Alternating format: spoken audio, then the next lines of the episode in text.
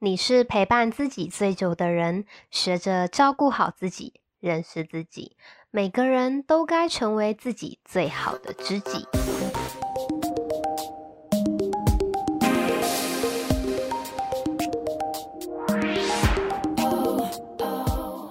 Hello， 欢迎收听《最好的知己》，我是新人。今天要聊的主题呢，是比存钱更重要的事——花钱。说到存钱呢，撇除那些疯狂爆买的时节，我还算是有储蓄习惯的。为了存钱呢，我可以舍弃旅游、吃美食，还有一些增加生活乐趣的事情。但是存着存着啊，我就发现我的生活开始变得很无聊、很乏味。我开始不知道自己为何而存钱，我的内心一点都不快乐。从小我们就被教育啊，要努力工作啊，存钱买车买房啊，存钱干嘛干嘛，但是从来没有人跟我们说到底应该要怎么花钱。钱如果花在对的地方啊，它是会源源不绝的流回来，甚至是会帮你赚到更多的钱。在《聪明人都实践的输出法则》这本书里面就有提到，不要等到有能力了再来享受，而是先花钱体验上流世界，这样呢可以刺激自己更上一层楼。当然啦，这不一定适用于每一个人，但是我想这么做的目的呢，主要是在刺激你的感官，让你去体验各种不同的生活状态，你才能够进一步的去厘清自己想要怎样的生活，进而呢可以朝那个方向走去。那这本书的核心概念呢、啊，就是你的产出必须要大于你的投入。以作者的论点来说呢，存钱就只是一种投入，花钱才是产出哦。怎么说呢？因为花钱本身就是一种行动的展现，你把钱花在什么样的地方啊，某种程度就代表着你的价值观。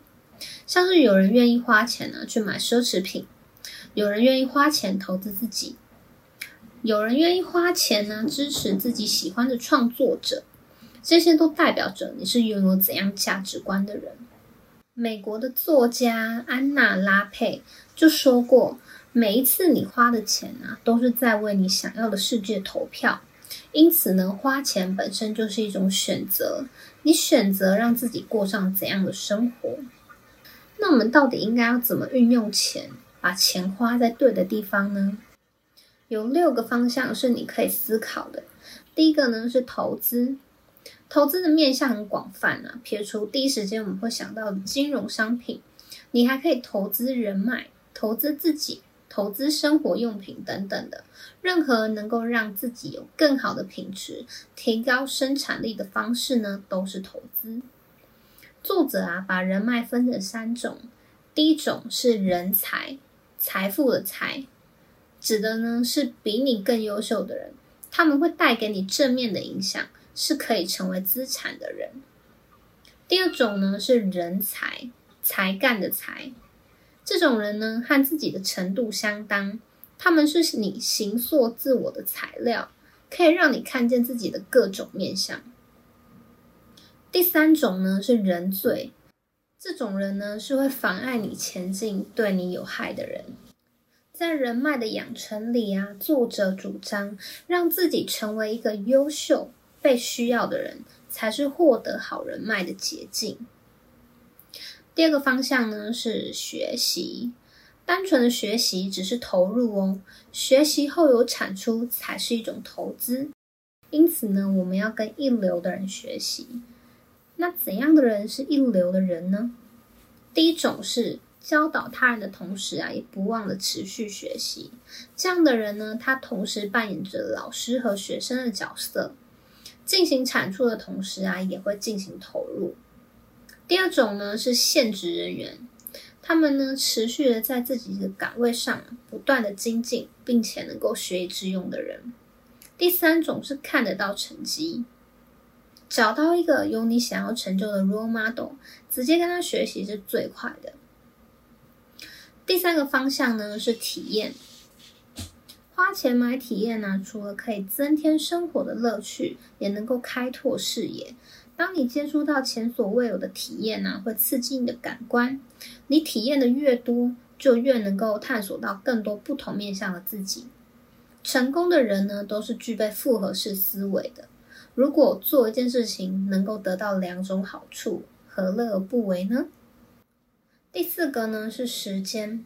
在学习一项新事物的时候啊，我们可以自学，也可以请教专业。自学的缺点就是需要花比较多的时间在建立自己的知识架构。如果你愿意请教专业啊，就是花钱买别人的时间，让他把知识传授给你。省下来的时间呢，就能够拿去做其他更有产值的事情。第五个是经验。股票啊，不动产的价格都会有所涨跌，但是经验呢，并不会贬值。例如旅行啊，汽车试乘、看房子等等。当你在做这些事情的时候啊，会刺激到你的感官，会让你为了下一次的体验而努力。第六个呢是健康。我们必须拥有健康的身体啊，才能够提升工作表现。健康包含了运动、饮食、睡眠、身体保养等等。当身体的状态好了，心情也就会跟着轻松。这样子良善的循环呢，才能够建立起我们追梦的基础。所以说呢，健康是一切的根本。总结来说呢，就是我们必须要有意识的关注自己的时间还有金钱的流向，把它们投资在哪里啊，就代表我们是怎样的人。不知道到目前为止你人生中最棒的投资是什么呢？欢迎你留言和我分享哦。那今天的分享就到这里，最好的知己每周四晚上十点更新，欢迎你一起来参与我们的人生故事。如果喜欢这期节目的话呢，欢迎分享给你的朋友，订阅节目五星刷起来，或是利用资讯栏里的连结赞助我的内容。想看文稿的话呢，可以到方格搜寻最好的知己，或是到 I G 和我最及时的互动。那我们就下周见咯，拜拜。